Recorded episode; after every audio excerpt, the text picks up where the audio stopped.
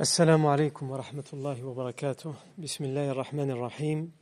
إن الحمد لله نحمده ونستعينه ونستغفره ونعوذ بالله من شرور أنفسنا ومن سيئات أعمالنا. من يهده الله فلا مضل له ومن يضلل فلا هادي له. وأشهد أن لا إله إلا الله وحده لا شريك له. وأشهد أن محمدا عبده ورسوله صلى الله عليه وآله وسلم. يا أيها الذين آمنوا اتقوا الله حق تقاته ولا تموتن إلا وأنتم مسلمون. يا أيها الناس اتقوا ربكم الذي خلقكم من نفس واحدة وخلق منها زوجها وبث منهما رجالا كثيرا ونساء واتقوا الله الذي تساءلون به والأرحام إن الله كان عليكم رقيبا. يا أيها الذين آمنوا اتقوا الله وقولوا قولا سديدا. يصلح لكم أعمالكم ويغفر لكم ذنوبكم ومن يطع الله ورسوله فقد فاز فوزا عظيما. أما بعد فإن أصدق الحديث كتاب الله تعالى وخير الهدي هدي سيدنا محمد صلى الله عليه وسلم وشر الأمور محدثاتها وكل محدثة بدعة وكل بدعة ضلالة وكل ضلالة في النار. ثم أما بعد. Donc, euh, on s'est arrêté la fois dernière euh, aux blessures que le prophète Mohammed a subies pendant la bataille de Uhud. Et on a dit qu'autour de cet événement, on se pose six questions pour essayer d'étudier cet événement de fond en comble. La première question, c'était cet événement est-il authentique? Et on avait répondu, preuve à l'appui, que l'événement a largement été authentifié, donc c'est vraiment un événement qui est arrivé puisque, comme je vous ai déjà expliqué plusieurs fois, il y a beaucoup d'événements historiques qu'on raconte, mais on n'a aucune certitude sur euh, est-ce que c'est vraiment arrivé, est-ce que ça arrivait vraiment comme ça dans le détail, parce que les chaînes de transmission n'ont pas forcément été authentifiées. Alors que là, cet événement, du fait que le professeur Sima a subi plusieurs blessures dans la bataille de Uhud, qu'il a directement été blessé, cet événement, il a largement été authentifié. La deuxième question à laquelle on s'était attaché, c'était de savoir de quel type de blessure le professeur Sam avait été atteint. Et on avait répondu que selon toutes les versions, quand on les rassemblait toutes, on, se rendait compte qu'il y avait eu plusieurs blessures. Blessures euh, au front, blessures au niveau des joues, blessures au niveau de la lèvre, euh, il a perdu une dent. Euh, au niveau de la tête, il avait été frappé sur la tête, mais son, casque a été déformé. Il a été blessé à l'épaule et au genou. Par quel moyen? Ça, c'était la troisième question. Par quel moyen il a été blessé? Par quelle cause? Par quelles armes? On a expliqué que euh, c'était euh, tout d'abord, il a fait une chute dans un, des trous qui avait été creusé par euh, Abu al-Fasir pour piéger justement les musulmans, pour qu'ils tombent dedans. ça, c'était la blessure au genou. Et ensuite, il a aussi été frappé avec des épées et aussi avec des pierres. On lui a lancé des pierres. Ensuite, on a euh, posé la quatrième question qui était qui sont, est-ce qu'il y a des personnes qui ont été citées nommément pour nous dire ils ont euh, blessé directement le prophète Mohammed sallallahu alayhi wa sallam.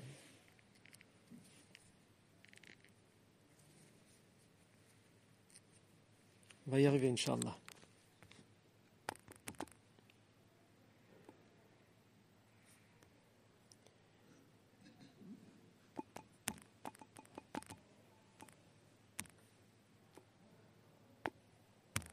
Donc je disais, euh, est-ce qu'on a des personnes qui ont été citées? On avait répondu à ces, questions. Donc il y avait Abdullah ibn Shihab zuhri il y avait euh, Abu Amir, lui il avait creusé les troncs, il y avait euh, euh, donc Abu Amr al-Fasiq, il y avait Utbah ibn Abi Waqqas et Abdullah ibn Qami'a. Ce sont les quatre personnes qui ont été citées. Il y en a peut-être d'autres, mais en tout cas les versions qui citent des noms de personnes qui ont directement blessé le professeur ou qui ont directement causé les blessures du professeur ce sont ces quatre personnes-là. Ensuite, on avait posé la cinquième question qui était quelle a été la réaction du professeur les réflexes du professeur au moment où il a euh, reçu ces blessures. Et on a dit que de manière générale, globale, on peut dire que le professeur sallam s'en est remis à Allah Azzawajal. s'en est remis à Allah Azzawajal à travers les invocations. Euh, et ensuite, on s'était demandé aussi, il faisait même des invocations en faveur de ceux qui l'avaient blessé. En particulier, Allahumma li qawmi fa innahum la ya'lamun. Au Seigneur, pardonne, à mon peuple. Ils me font ça parce qu'ils, ne savent pas, parce qu'ils sont ignorants. Ensuite, on avait posé la question, parce qu'il y avait une longue discussion entre les savants, euh, la question qui, était de savoir est-ce que le professeur avait invoqué aussi contre des personnes? Et on a dit que euh, il y a des versions qui n'ont pas forcément été authentifiées, mais qui, euh, qui montrent que le professeur aurait invoqué contre Abdullah ibn Qami'a, qui lui avait porté un coup d'épée et qui a directement blessé le professeur sallam et qui a même revendiqué son coup en disant Prends ça de moi et je suis le fils de Qami'a. Je suis Ibn Qami'a. Le professeur Sam aurait invoqué Allah contre lui. Ensuite, on avait ramené par contre d'autres versions plus authentiques dans lesquelles on nous disait que le professeur Sam aurait euh, invoqué contre certains, euh, certaines personnes qui pourtant sont devenues par la suite des compagnons euh, du professeur Sam puisqu'ils se sont convertis à l'islam. Et il se trouve que euh, il y a un verset qui a été révélé à cette occasion où Allah Azzawajal justement dit au professeur sallam de ne pas invoquer contre eux parce qu'il appartient seul à Allah de guider ou non, d'accepter le repentir ou non. Et justement, ces personnes qui avaient été citées, parce qu'à ce moment-là, le professeur Sallam a jugé selon leur apparence, ils faisaient beaucoup de tort, eh bien ces trois personnes vont plus tard se convertir à l'islam et devenir des compagnons très proches du prophète Mohammed sallallahu alayhi wa. Et donc c'est aussi une leçon pour nous de se dire, euh, euh, même si à un moment donné il y a une personne euh, walou, il n'y a rien qui passe de cette personne. On n'en sait rien. Euh, tout est entre les mains d'Allah Azzawajal. Que peut-être que par la suite, il deviendra quelqu'un de meilleur. Et, c'est aussi une leçon pour nous. Ne pas se reposer sur nos lauriers, comme on dit. Dans le sens où quelqu'un, il peut penser que tout va bien, parce que ça va, quand il se remet en question, il trouve que ça va, sauf que tu ne sais pas de quoi il fait demain. Donc ne crois pas être à l'abri. Sois toujours vigilant. Tu n'es jamais à l'abri de t'éloigner d'Allah Azzawajal, tu n'es jamais à l'abri de t'égarer, tu n'es jamais à l'abri de tout ça, donc tu dois toujours être vigilant. Et ce qui compte, ce qui compte, c'est la, fin, comment tu clôtures ta vie, comment tu clôtures tes actions. Et, euh, et ça, on, ne sait pas. ta mort, tu ne sais pas quand est-ce qu'elle va arriver. Et ta beau, de manière générale, à essayer d'être quelqu'un de bien, ta mort, elle peut arriver à un moment où tu vas faire quelque chose de mal. Et entre guillemets, ce n'est pas une coïncidence. Tout est, tout est destiné, tout est écrit, tout est voulu par Allah Azzawajal. Tout comme nous, on peut juger une personne, on peut dire c'est une catastrophe cette personne, et pourtant, Allah Azzawajal choisit pour lui qu'il clôture sa vie dans le bien. Donc, euh, comme on rapporte, on attribue cette parole au compagnon Abu Bakr Siddiq anhu, il avait, il, avait l'habitude de dire Je ne donnerai pour mon, pour mon âme jamais la garantie que j'ai le paradis, que j'ai gagné le paradis, quand bien même j'aurai un pied dedans. Il faudrait que les deux pieds soient dedans. C'est-à-dire jusqu'au bout, Allahu A'lam. On demande à Allah de nous faire miséricorde. C'est comme ça que, que, doit être la politique du musulman. Naam.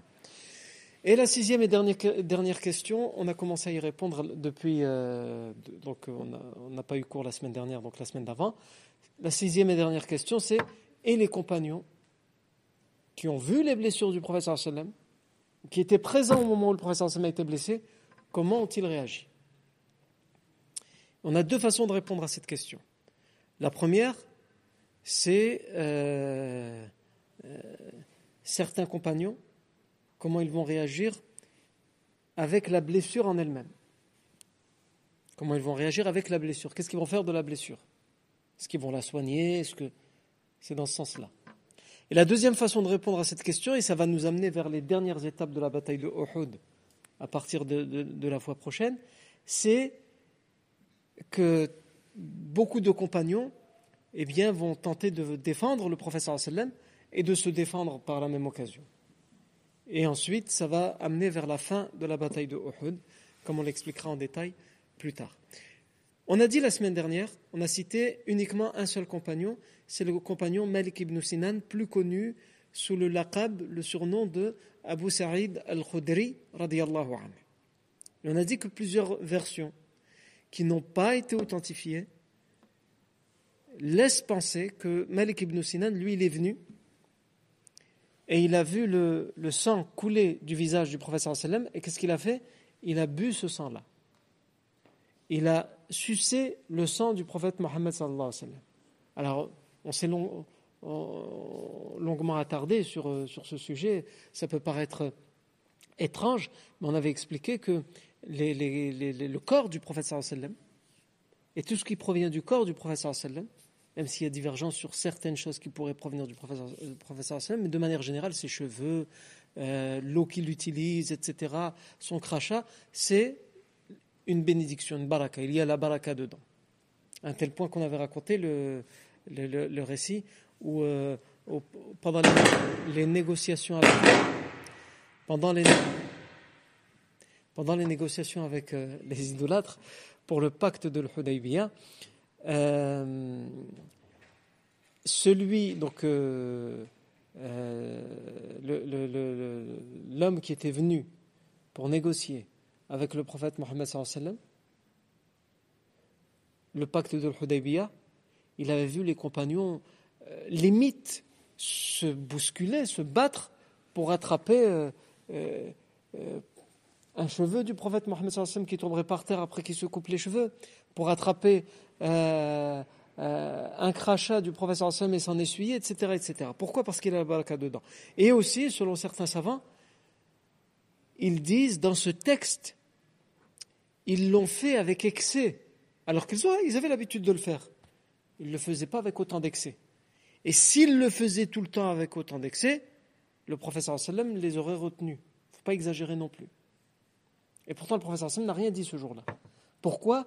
Parce qu'il y avait aussi une politique de. On était en période de guerre, il y a des négociations, et il y avait des rumeurs que les idolâtres faisaient courir. Ils disaient ces gens-là sont venus pour faire la Umrah, et on est en temps de guerre.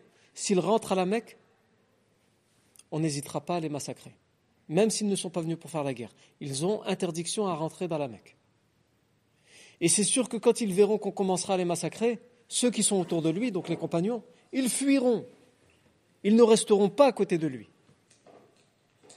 Et donc les compagnons, ils ont fait ça pour montrer, ils ont fait ça avec excès, pour montrer à, cet homme qui devait ensuite aller euh, transmettre tout ce qu'il avait vu et toutes les négociations qu'il avait négociées avec le prophète il devait les transmettre aux idolâtres. Ils l'ont fait avec excès pour qu'il aille transmettre que finalement, non. Il ne faut pas compter sur cette solution. Qu'au moment où on va commencer à les frapper avec nos armes, ils vont s'enfuir. Non, ces gens-là, ils mourront pour cet homme. C'était aussi pour faire transmettre ce message. Nous en tout cas, ce qui nous intéressait dans ce qu'on avait vu, c'était la, réaction de Abu Sa'id al-Khudri, anhu. Et on va à présent voir les réactions des autres compagnons. Alors, on a beaucoup de, versions qui nous sont rapportées sur plusieurs compagnons. Sur le compagnon Abu Ubaida ibn al-Jarrah, anhu sur le compagnon, donc on est toujours dans la question comment réagissent les compagnons avec les blessures du prophète Mohammed Et on a des réactions, qui nous sont rapportées à propos du compagnon Abu Ubaid ibn al-Jarrah, à propos du compagnon Talha ibn Ubaidillah, à propos du compagnon Ali, le cousin du prophète Ali ibn Abi Talib et son épouse également, qui est la fille du prophète Mohammed Fatima Zahra anha. Et en fait, on a plusieurs versions qui ne sont pas forcément authentifiées et des versions qui ont été rapportées par Ibn Ishaq. Alors, je ne vais pas m'attarder à citer les versions qui n'ont pas été authentifiées. On va s'intéresser à deux versions. Une version qui a été rapportée par le Hakim dans son ouvrage Le Mustadrak, et une version qui a été rapportée et authentifiée par le Bukhari dans son authentique. Donc celle qui a été rapportée par le Bukhari dans son authentique, il n'y a pas de, a question d'interrogation à avoir, elle est authentique. On va la voir euh, tout à l'heure. On va commencer par celle qui a été rapportée par le Hakim dans le Mustadrak. Pour le Hakim, lui, quand il l'a rapportée, il considère que cette version est authentique. Comme j'ai déjà expliqué, comme j'ai déjà expliqué, euh, le Hakim, il avait écrit cet ouvrage dans le but de, de ramener toutes les versions des hadiths qui n'avaient pas été ramenés par euh, le Bukhari Muslim, et il les a rajoutés al Bukhari et Muslim. C'est pour ça qu'on appelle ça le Mustadrak, c'est-à-dire ce qui a été ramené en plus. C'est-à-dire qu'il a considéré que euh, il y a beaucoup de hadiths, et ça c'est vrai, il y a beaucoup de hadiths qui n'ont pas forcément été authentifiés par le Bukhari Muslim, mais qui sont pourtant, qui peuvent être pourtant authentiques. Et donc le Hakim a dit, ils ont fait un grand travail, le Bukhari Muslim, mais ils n'ont pas pu tout faire.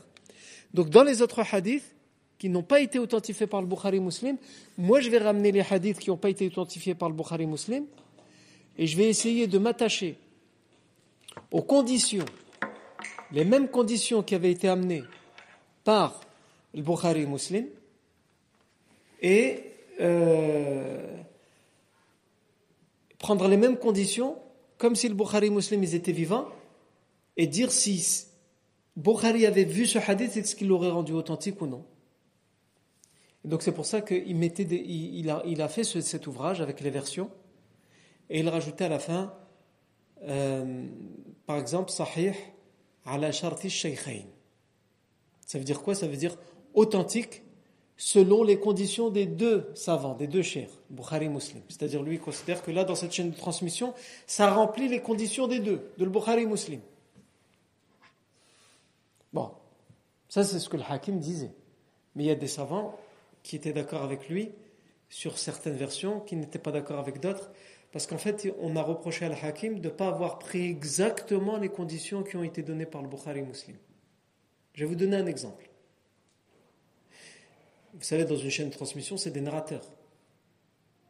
Donc quand le Bukhari Muslim il va dire sur, euh, par exemple, un tel, donc on va donner des noms, euh, euh, c'est pas une vraie chaîne de transmission, mais si par exemple il disait Zayd a rapporté de Sahl qui lui a entendu de Omar que le sallam a dit ou a fait, ça c'est une chaîne de transmission, admettons que ce soit une chaîne de transmission authentique pour le Bukhari. Alors oui, si tu as cette chaîne de transmission-là, il n'y a pas de raison qu'elle ne soit pas authentique. Quand, quand, le hakim nous rapporte un hadith qui est rapporté par la même chaîne de transmission, il n'y a pas de raison de dire qu'elle n'est pas authentique selon les conditions de le Bukhari. Par contre, s'il voyait, le hakim, s'il voyait des noms d'une chaîne de transmission, avec les noms d'une autre chaîne de transmission qui, elle aussi, a été authentifiée par le Bukhari, mais ces noms sont mélangés d'une autre manière dans cette chaîne de transmission, alors il la rendait authentique selon les conditions de Bukhari. Pourquoi? Sous prétexte que tous les noms qui se trouvent dans cette chaîne de transmission, ce sont des narrateurs qui ont été repris par le Bukhari dans son authentique. Sauf que oui, même s'il les a repris, ces narrateurs-là, il est important de savoir que le Bukhari, il a validé par exemple que Omar, admettons que Omar a entendu de Sahl. Dans une autre version, il y en a un qui s'appelle Ayoub. Mais il n'a pas validé que Omar a entendu de Ayoub, par exemple. Même si dans une autre chaîne de transmission, il a accepté qu'Ayoub ait pu entendre de Zayd. Bref, c'est peut-être un peu technique ce que je raconte là. C'est la source du hadith. En tous les cas, la version qu'on veut citer ici, elle est dans le hakim, elle est dans le de Hakim. Et lui, il dit quoi? Il dit, elle est rapportée, cette chaîne de transmission, elle est rapportée selon les conditions des deux cheikhs, Bukhari et Muslim. Donc pour le Hakim, elle est authentique. Mais certains lui ont répondu et ne sont pas forcément d'accord avec lui. En tous les cas, pour le Hakim, elle est authentique. C'est ça qu'on doit retenir. Et donc, qu'est-ce qu'elle nous dit. Cette version, elle est racontée par le compagnon Abu Bakr as-Siddiq anhu, qui nous dit لما جال الناس على رسول الله صلى الله عليه وسلم يوم أحد كنت أول من فاء إلى رسول الله صلى الله عليه وسلم فبصرت به من بعد Donc il dit لما جال الناس quand les, quand les gens en parlant des idolâtres sont venus et entou, en, en, ils ont entouré encerclé le prophète Mohammed صلى الله عليه وسلم كنت أول من فاء إلى رسول الله j'ai été le premier à revenir vers le messager d'Allah. Ah. Est-ce que ça veut dire qu'il n'y avait aucun compagnon à ce moment-là autour du professeur Sam Il y en avait. Ça, c'est ce qu'on va voir plus tard. Mais lui, ce qu'il dit, c'est j'ai été le premier à revenir. on ne parle pas des compagnons qui étaient déjà autour du prophète Mohammed au moment où il a été blessé. On parle parmi tous les compagnons qui étaient loin, qui étaient partis, lui, il dit parmi tous les compagnons qui étaient partis dans là-bas parce qu'ils étaient dans la bataille, et quand ils se sont rendus compte qu'ils ont été pris en étau et que le professeur se mettait en danger, il dit Moi, j'ai été parmi, j'ai été le premier à revenir. Il utilise le verbe fa'a. J'ai été le premier à revenir. Parce que fa'a, ça peut vouloir dire revenir. Non. Ça peut aussi vouloir dire aller, le verbe fa'a. Ça peut vouloir dire descendre, incliner, fa'a. Beaucoup de choses. Ça, c'est la richesse de la langue arabe. D'ailleurs, à ce sujet-là, il y a euh, une anecdote, mais une anecdote qui quelque chose qui s'est passé en vrai, où euh, le grand savant de la langue arabe, Sibawai, le grand grammairien, il était d'origine perse. Et donc, à la base, l'arabe n'est pas sa langue maternelle. Il a appris l'arabe et il l'a tellement appris qu'il est devenu un grand linguiste. À un tel point qu'il a été à l'origine d'une école de pensée dans la langue arabe. Vous imaginez? Et qu'il est devenu une grande référence. C'est-à-dire que quand on ne sait pas si on peut dire comme ça ou pas, si on dit Sibawayh, il a dit qu'on pouvait le dire, c'est tout. Il n'y a plus de débat à avoir. Sibawayh, il a dit qu'on peut le prononcer comme ça. Alors qu'à l'origine, ce n'est pas sa, sa langue maternelle. Il était perse. Vous vous rendez compte? Et donc à l'époque, ceux qui parlaient le mieux arabe, c'était les, Bédouins, les Arabes du Bédouin, les Arabes du désert, les Bédouins. Pourquoi? Parce que même s'ils n'avaient pas les règles, la langue arabe, elle était une langue maternelle et ils étaient dans la campagne, donc elle était préservée, elle n'était pas mélangée aux accents des citadins. Parce que dans les villes, il y a des gens de toutes les tribus, de tous les horizons, des étrangers, etc. Donc les accents se mélangent. Alors qu'eux, ils, avaient, ils préservaient, on disait, les, Bédouins préservent le vrai arabe. Et donc il y avait un bédouin qui a dit Comment ça? On dit que Sibawayh, c'est un grand savant en langue arabe alors qu'il est perse. Il ne peut pas connaître la langue arabe mieux que nous. Et donc il est parti euh, pour défier Sibawayh, ce, bédouin. Il a demandé Montrez-moi où est-ce qu'il habite. On lui a montré. Et il est arrivé, il a frappé à sa porte. Et c'est qui? C'est l'esclave, la servante, esclave de Sibawayh qui ouvre la porte. Elle lui demande Oui, c'est pourquoi? Il dit Je cherche euh, ton maître, Sibaway. Est-il là? Elle lui répond Aïna Sayyiduk Où est ton maître? Sibaway. Elle répond Inna Sayyidi fa'a ila al-fayafi liyafi bifay فإذا فاء الفيء فاء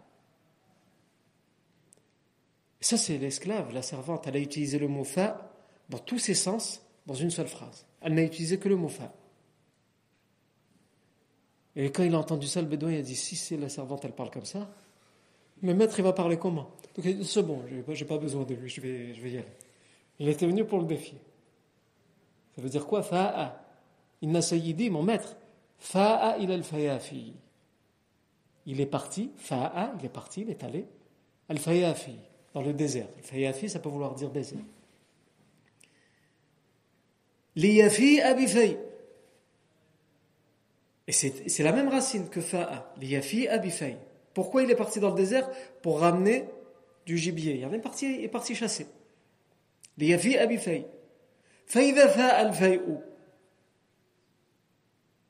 Et si le soleil décline, c'est-à-dire quand le soleil va commencer à coucher, il va faire al-fay'u, fa sayyidi. Mon maître reviendra. Donc lui, le bédouin, c'est un bédouin, il a compris. Mais être capable de prendre une racine et d'en faire une phrase, ça, c'est pas donné à n'importe qui. Donc là, il a dit si c'est l'esclave qui fait ça, qu'est-ce que ça va être pour euh, le maître Et il est parti là. Donc je reviens au hadith. Euh, donc ici, Abu Bakr Siddiq anhu, il nous dit لما جال الناس على رسول الله صلى الله عليه وسلم يوم أحد كنت أول من ذاء il a Lorsque les gens ont, ont, ont, encerclé, les idolâtres, ils ont encerclé le prophète j'ai été le premier à revenir auprès du prophète Mohammed sallallahu alayhi wa sallam. Il dit, je ne l'ai vu qu'après. Oui, parce que lui, il était dans la bataille. Il n'a pas vu le professeur sallam tout de suite, et c'est après. Il a dit, j'ai vu le professeur sallam qu'après. C'est-à-dire, d'une certaine manière, c'est comme si il s'en voulait. Parce que le professeur Hassan a été blessé, donc il, il a vu le professeur Hassan qu'après qu'il ait été blessé. فبصرت به من بعد فإذا أنا برجل قد اعتنقني من خلفي مثل الطير Et à ce moment-là, lorsque je l'ai vu qu'après, que j'ai voulu revenir vers le, vers le professeur sallam, il y a un homme qui est arrivé et qui m'a enlacé tel un oiseau pour dire qu'en fait, il arrive en courant. Il arrive à toute vitesse et il l'a enlacé. Et il précise Yuridu Rasulallah. Et lui aussi, il, avait comme destination de rejoindre le prophète Mohammed. Il dit Fa'idha huwa Abu Ubaida ibn al-Jarrah. Et c'était le compagnon Abu Ubaida ibn al-Jarrah. C'était le compagnon Abu Ubaida ibn al-Jarrah. Et il y avait un autre qui levait le professeur et le baissait. De temps en temps, il levait le professeur sallam et de temps en temps, il le baissait. À l'âge, le lever, il est tombé dans un trou. Et le baisser parce qu'il y a les idolâtres qui essayent de toucher le professeur sallam avec leurs flèches et leurs lances. Donc en même temps, il essaye de le lever pour sortir de ce trou-là, et en même temps, il lui dit baisse, baisse-toi, parce que les flèches, elles arrivaient, pour le protéger. Donc, il dit فَإِذَا بِرَجُلٍ يَرْفَعُهُ مَرَّةً وَيَضَعُهُ أُخْرَى Il y avait un homme qui le levait de temps en temps et qui le baissait de temps en temps. Donc il aidait le professeur à se lever et en même temps il le baissait.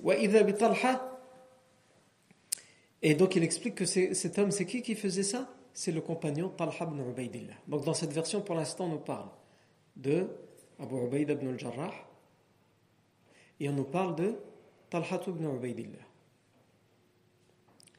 Et c'est qui qui nous raconte ça C'est le compagnon Abu Bakr as-Siddiq radiyallahu anhu.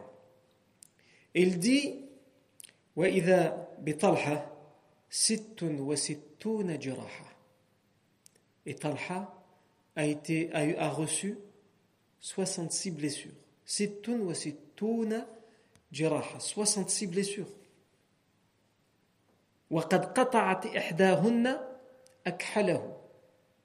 Et l'une de ces blessures, elle avait carrément tranché une veine au niveau de son coude. Mais Talha ibn qui a reçu toutes ces blessures, mais ça on va parler plus en détail de Talha ibn Ubaidillah plus tard.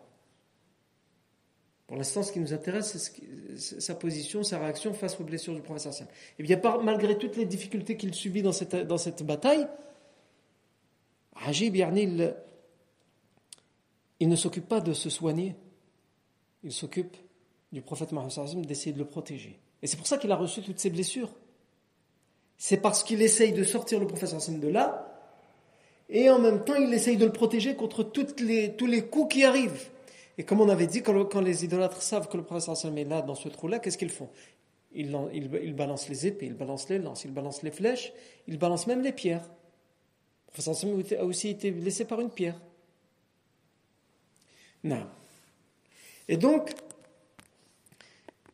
Euh, Talha ibn Ubayd, d'ailleurs, le professeur dira, mais ça, comme je vous ai dit, on le verra en détail euh, sur tout ce que Talha ibn Ubaydillah fera pendant la bataille de Uhud.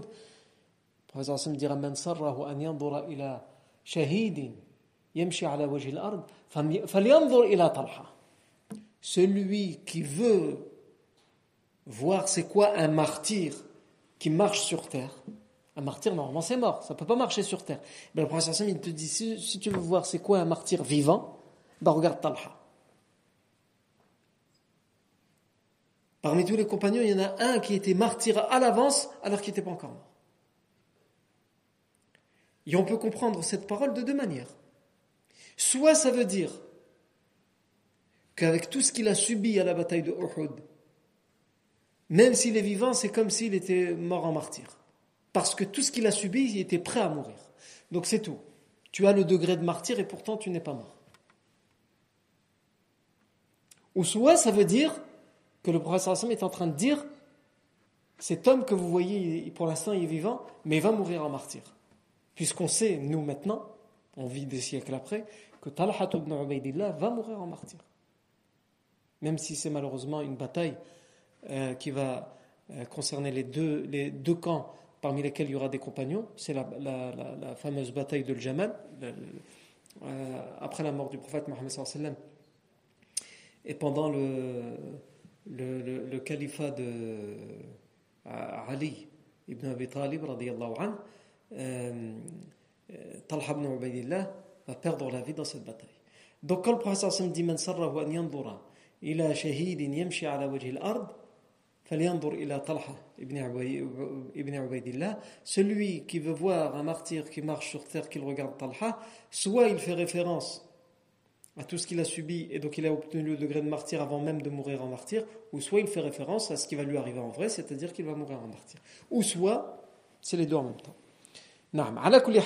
Si on continue sur notre version qui a été rapportée par le Hakim et selon lui, qui est, euh, authentique selon les conditions de, de Bukhari et Muslim, Ensuite, Abu Bakr Siddiq continue et il raconte et il dit donc et l'une des blessures, une des 66 blessures que, qui ont atteint Talha ibn Ubaydillah ont tranché une des veines au niveau du bras, du coude de Talha ibn Ubaydillah. نعم فإذا رسول الله صلى الله عليه وسلم قد ضرب على وجنتيه donc là ils arrivent ils disent فانتهينا إليه on arrivait auprès du prophète Mohammed sallallahu Ah. Il dit là, nous avons découvert que le messager d'Allah a été blessé au niveau de ses joues. Donc j'avais expliqué le wajna, c'est quoi C'est le terme en arabe qui désigne non pas les joues en vérité, les joues c'est ici. Mais ça désigne ça. Je ne sais pas si en anatomie euh, française, on a un mot spécifique qui, désigne bien cette partie-là, mais en tout cas en arabe, il y a une différence entre la joue et cet endroit-là. Donc ce n'est pas les cernes, les cernes c'est ici, et c'est pas la joue, c'est entre les deux. Ça va De toute façon, on n'est pas dans un cours d'anatomie, donc c'est pas grave. Tant que vous avez compris que c'est où, c'est le, principal. Et il dit, Abu Bakr Siddiq radiallahu anhu, فلازقت حلقتان من حلق المغفر في وجنتيه et les deux pointes ou les deux cercles de son casque sont rentrés. Avec le coup qu'il a reçu et qui a déformé le casque, ça a fait rentrer, transpercer au niveau de la peau, hein, de, cet endroit des, en, haut des deux joues, c'est rentré dans, dans sa peau. فلزقت حلقتان من حلق من حلق المغفر في وجنتيه فلما رأى أبو عبيدة et quand le compagnon Abu Ubaida ما فلما رأى أبو عبيدة ما برسول الله صلى الله عليه وسلم quand le compagnon Abu Ubaida a eu a vu ce que le professeur sallam avait subi avait comme blessure donc il n'y avait pas que ça hein. mais là il parle spécifiquement de cette blessure qui était impressionnante pour eux de voir que c'était rentré dans la peau du prophète Mohammed sallallahu alayhi wa sallam des deux côtés Et on ne peut pas laisser comme ça, il y a le sang qui coule. Ça peut s'infecter, etc. Donc elle dit, ra'a Abu Ubaida, ma bi Rasulillahi sallam, quand Abu Ubaida a vu ce que le professeur sallam a fait, nashadanillaha lama an khallayta bayni wa bayna Rasulillahi sallam. Il m'a imploré, donc c'est Abu Bakr qui raconte, il dit, Abu Ubaida, il m'a imploré, s'il te plaît, laisse-moi, juste moi et le professeur sallam. Parce qu'en fait, les compagnons, quand ils arrivent et qu'ils voient le prophète sallam blessé, évidemment, ils veulent tous s'occuper du prophète sallam et le soigner. Et Abu Ubaid ibn al-Jarrah, il dit Laisse-moi faire, s'il te plaît. Il va avoir cet honneur. Laisse-moi. Ah, et qu'est-ce qu'il va faire S'il te plaît, laisse-moi, juste moi et le prophète Mohammed Et donc Abu Bakr Siddiq anhu, il nous dit فانتزع إحداهما بثنيته فمدها فنذرت ونذرت ثنيته. il dit et il a mis, il a il a parce qu'en fait, les compagnons essayaient en vérité d'enlever le. sans le sait par d'autres versions, même si elles n'ont pas été authentifiées. Ils n'arrivaient pas parce que. Pourquoi ils n'arrivaient pas? D'abord parce qu'ils n'osaient pas tirer d'un coup, pour pas faire mal au prophète Mohammed et, et pour ne pas le blesser encore plus. Et donc ils ne savaient pas comment faire avec ça. Et lui, il est arrivé, qu'est-ce qu'il a fait? Il l'a tiré avec ses, avec ses dents. Un côté, il l'a enlevé. Il dit Fanadarat et elle est tombée. Donc la, pointe, il a réussi à l'enlever jusqu'à la faire tomber.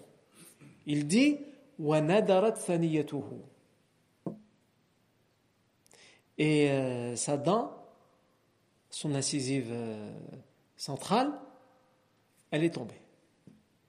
il l'a enlevé une des deux pointes du casque à un tel point que sa dent a été arrachée. À lui, le compagnon, Abu Ubaid ibn Jarrah. Il vient de perdre une dent pour soigner, pour soulager le prophète Mohammed Et après ça, Abu Bakr Siddiq anhu, il continue, il dit il dit ensuite, il a regardé l'autre côté, il n'était toujours pas enlevé.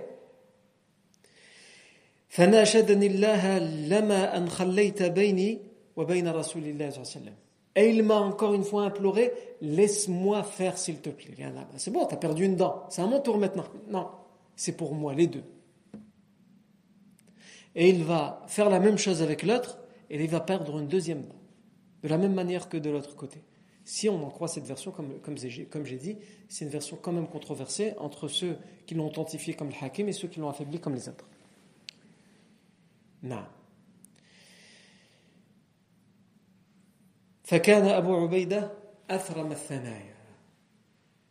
Et donc Abu Ubaida était un homme qui avait euh, euh, les, les de devant qui étaient tombés. Et tout le monde savait que c'était pour cette cause-là. Non. Donc cette version, si on la résume, qu'est-ce qu'elle nous dit? Elle nous dit qu'il y a, en plus d'Abu Sa'ad al-Khudri, à propos de qui on, a parlé il y a deux semaines, on a également le compagnon Talha ibn Ubaidillah qui s'est occupé du professeur Hassan lorsqu'il a été blessé pour essayer de le sortir du trou.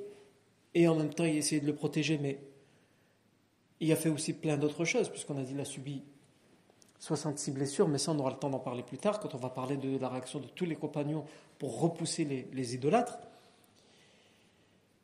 Et on a le compagnon euh, Abu Ubaid ibn al-Jarrah, qui est celui, si on en croit cette version, qui a retiré les pointes ou les cercles du casque qui ont transpercé les joues du prophète Mohammed.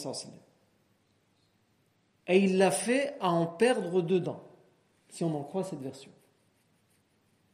Non. Deuxième et dernière version qu'on va voir, qui nous parle cette fois, donc là on a parlé de Talha ibn Ubaidillah et de Abu Ubaid ibn Jarrah, on va parler à présent de Ali, anhu, et de son épouse Fatima, anha, qui est également la fille du prophète Mohammed sallallahu alayhi wa alihi wa sallam. Et donc, euh,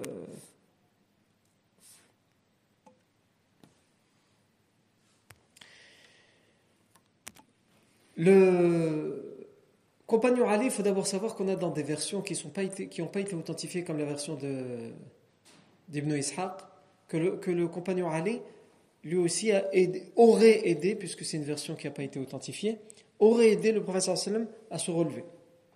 Ça, c'est la première chose. Mais ce qui nous a été authentifié dans le Bukhari, c'est un autre rôle encore de Ali ibn Abi Talib avec son épouse Fatima, anha, la fille du prophète Mohammed sallallahu alayhi wa alihi wa sallam. Dans cette version, euh, on nous dit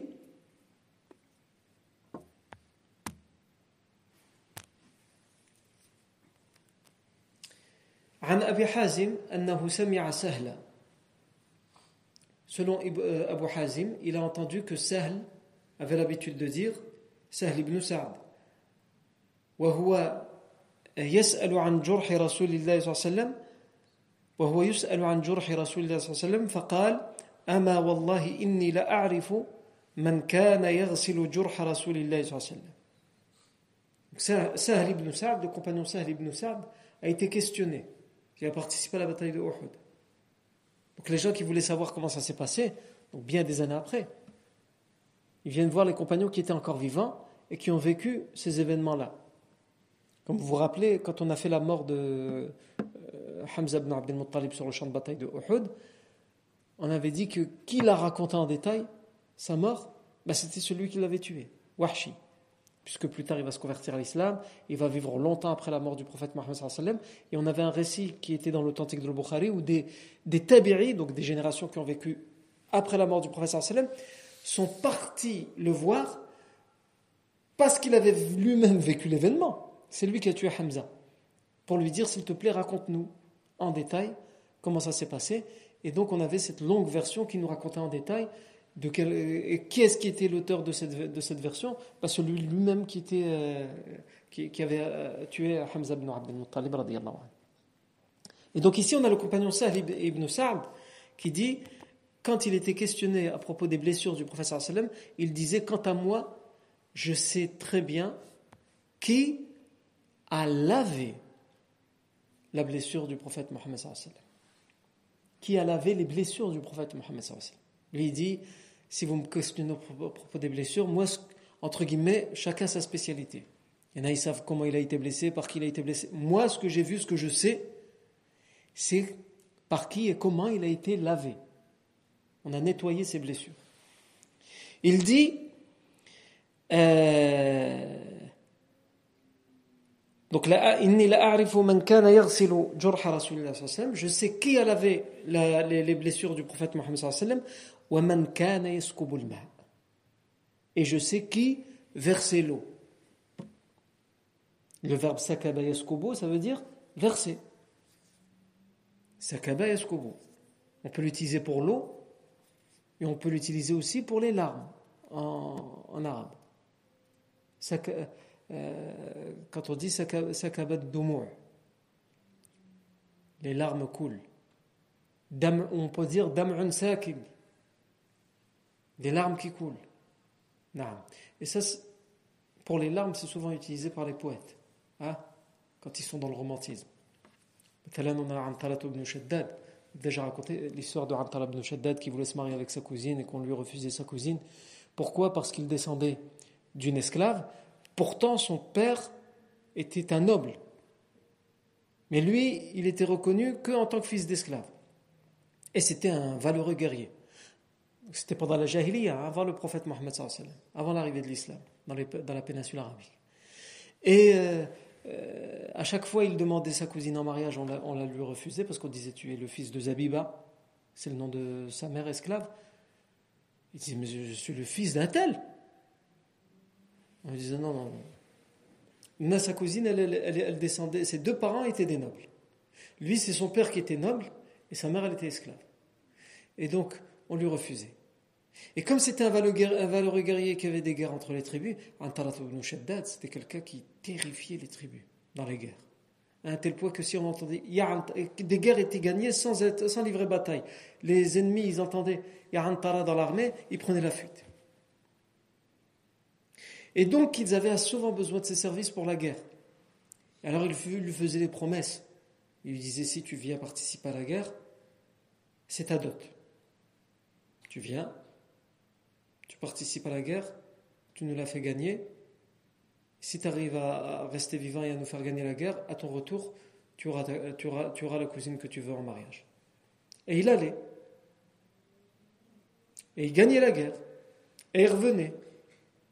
Pas de mariage. Parce que là, c'est tout, on a gagné la guerre, donc on n'a plus besoin de. Et on ne voulait pas le marier avec.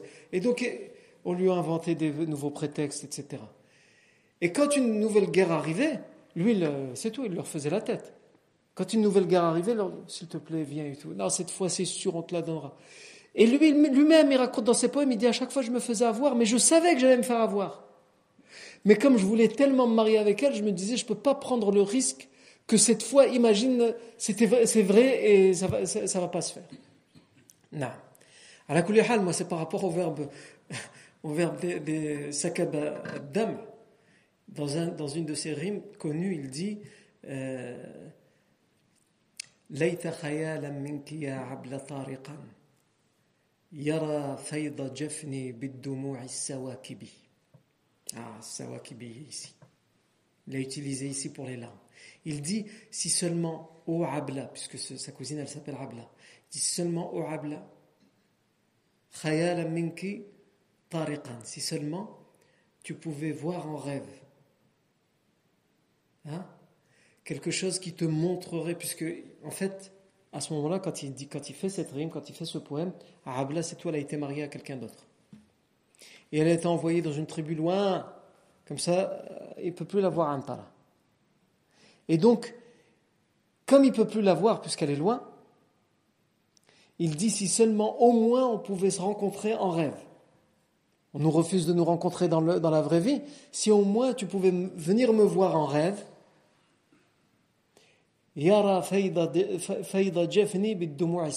afin que tu vois comment mes poignets sont pleines des larmes que je verse. Pourquoi il verse les larmes? Bah Parce qu'il n'a pas pu se marier avec elle qu'elle est partie. Rajel, valeureux, qui terrifie les gens et pourtant qui pleure comme une éponge pour une femme qu'il aime. Et ça, c'est l'histoire pas que de Antara, de beaucoup d'hommes.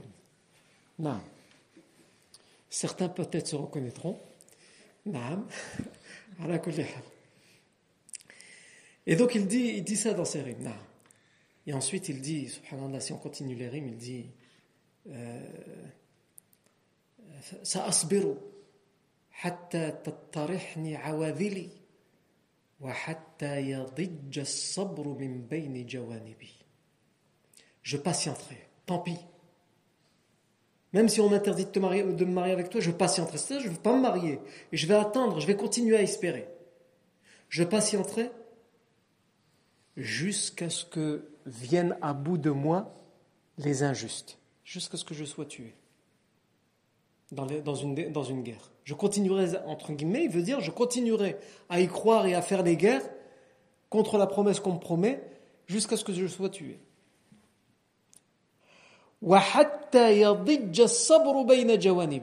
Et jusqu'à ce que la patience en a marre à l'intérieur de moi. Je vais patienter, ce qu'il dit. Je vais patienter jusqu'à ce que ce soit la patience qui va en avoir marre. Même la patience, elle va plus être patiente face à ma patience à moi. Ah, j'ai bien le... Et il termine par dire مقامك في جو السماء مكانه وباعي قصير عن نوال الكواكب Ta place, Abla, ta place, مقامك في جو السماء. Elle est dans les profondeurs du ciel.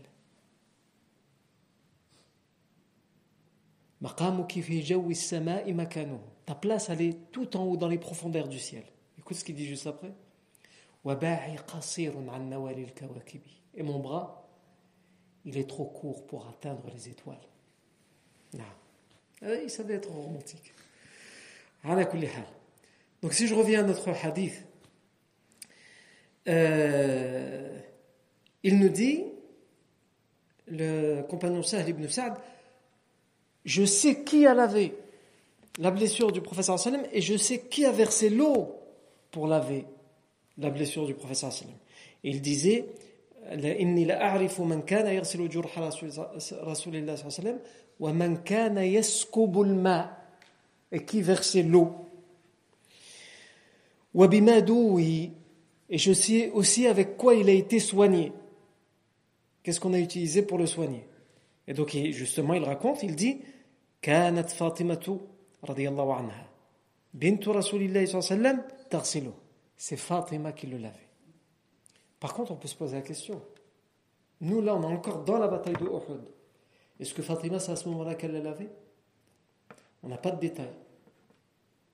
Mais très probablement, très probablement, en fait, c'est pas à ce moment-là que, Fatima a nettoyé la blessure du professeur Salem, mais vous verrez euh, dans quelques épisodes, on va arriver à un moment, à un événement où les femmes de Médine vont apprendre qu'il y a une défaite, que les musulmans sont pris en étau, qu'il y a beaucoup de morts du côté des musulmans, et donc beaucoup de femmes qui ont leur mari, qui ont leur fils, qui ont leur frère, vont être tellement inquiètes qu'elles vont venir, elles vont prendre le risque de venir porter secours.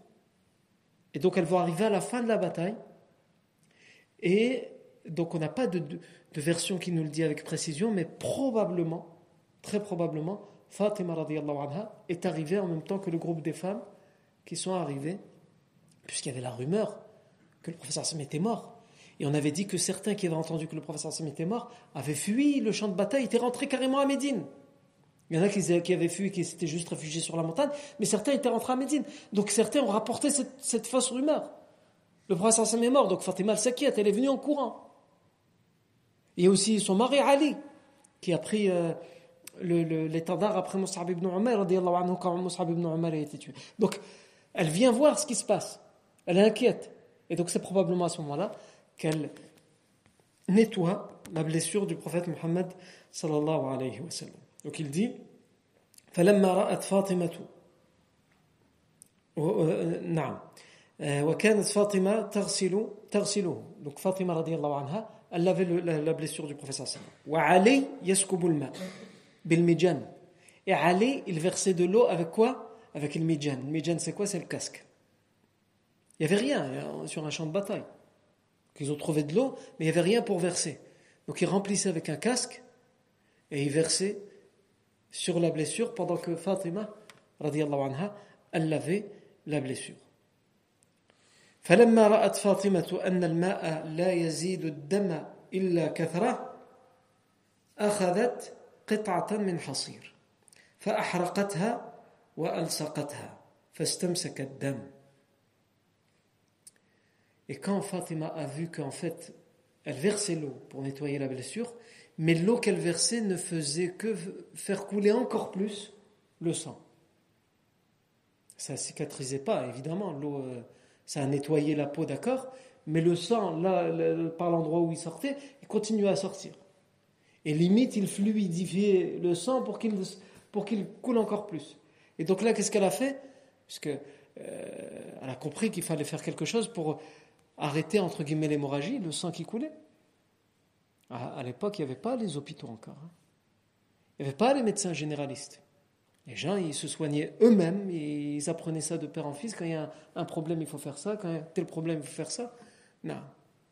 Et quelquefois, ça existe encore même dans certaines campagnes reculées où les gens, ils ont des hôpitaux dans les villes, mais pour, certains, pour certaines maladies, ils vont pas jusqu'à l'hôpital. Ils n'ont pas les moyens d'aller jusqu'à l'hôpital, c'est trop loin.